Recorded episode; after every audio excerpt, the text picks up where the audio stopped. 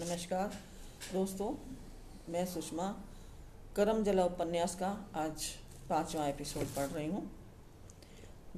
दुलिया कामिन रघु महतो की ममेरी बहन थी। वह कोलियारी में गाँव की औरतों के साथ फुटिया ढोने का काम करती थी। उसी खदान में हर हरी सिंह मुश्ची का काम करता था। दुलिया उसी खेत में काम करती थी। उसकी जवानी चढ़ा चढ़ान पर थी और उसके नखरे भी बिजली गिराते थे। दुलिया के नखरों से हर, हरि सिंह मोहित हो गया। होता भी क्यों नहीं? अपनी पत्नी से छः छः महीने दूर रहता था। साल में एक, दो बार वह गाँव जाता था। गाँव में उसकी पत्नी और दो बेटे थे। एक बेटा सात साल का और दूसरा पाँच साल का। वे दोनों गाँव की पाठशाला में पढ़ते थे। हर हरि सिंह फुटिया ढोने वाली देहाती औरतों और बिलासपुरिया औरतों के, को अपने चंगुल में फंसाने का काम करता। और अपनी वासना को तृप्त करता था, लेकिन दुलिया को फंसाया तब से दूसरी औरतों की तरफ़ नज़र उठाकर भी नहीं देखा। सोलह सत्रह साल की दुलिया के नखरों से हर हरि सिंह पागल बन बैठा था। तीस बत्तीस साल के हर हरि सिंह को मानो मान, मन की मुराद मिल गई थी। वह सारा दिन दुलिया के आगे पीछे मंडराता रहता था। दुलिया काम भी नाम मात्र का करती थी, अपने नखरों से हर सिंह को रिझाने में लगी रहती। दुलिया यदि किसी दिन काम पे नहीं आती तो हर हर सिंह बेचैन हो जाता था। वह जिस जिस के दुलिया के बारे में पूछताछ करने लगता था, बिना काम किए दुलिया की हाजिरी भी बन जाती थी और दूसरी कामिनों से दुलिया को अधिक पैसे भी मिलते थे। गाँव की फुटिया ढोने वाले दूसरी औरतें दुलिया को समझाती कि बिहारी लोगों के चंगुल में फंसना ठीक बात नहीं है, वे खून चुसवा होते हैं। सब रस निचोड़ लेंगे और छोड़ देंगे। सो तुम हर हर सिंह से दूर रहो, तब दुलिया उन औरतों से झगड़ पड़ती और बुला भरा कहने लगती। एक बार तो दुलिया अपनी चचेरी मौसी से भी उलझ पड़ी थी। हाँ हाँ जानती हूँ तुम कितनी सती सावित्री हो। बुधवा से रोज ठुकवाती हो।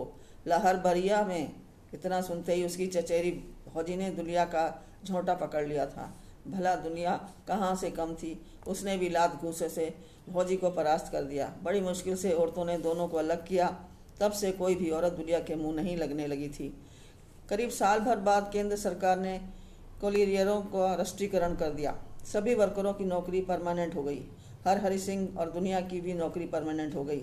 हर हरि सिंह हाजिरी बाबू बन गया। दुलिया कामिन बन गई। नौकरी परमानेंट हो जाने के बाद दोनों और खुलकर मिलने लगे। करीब दो तीन साल तक दोनों का प्रेम प्रसंग चर्चा में रहा। पूरी एरिया के वर्करों ने जान लिया।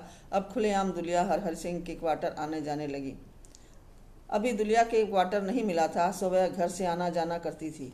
लेकिन सप्ताह में दो तीन दिन हर हर सिंह के क्वार्टर में रात रुक जाती थी। दुलिया के सगे भाइयों ने उसे खूब पीटा मारा। तब से दुलिया ने गाँव जाना छोड़ दिया और हर सिंह के साथ ही रहने लगी।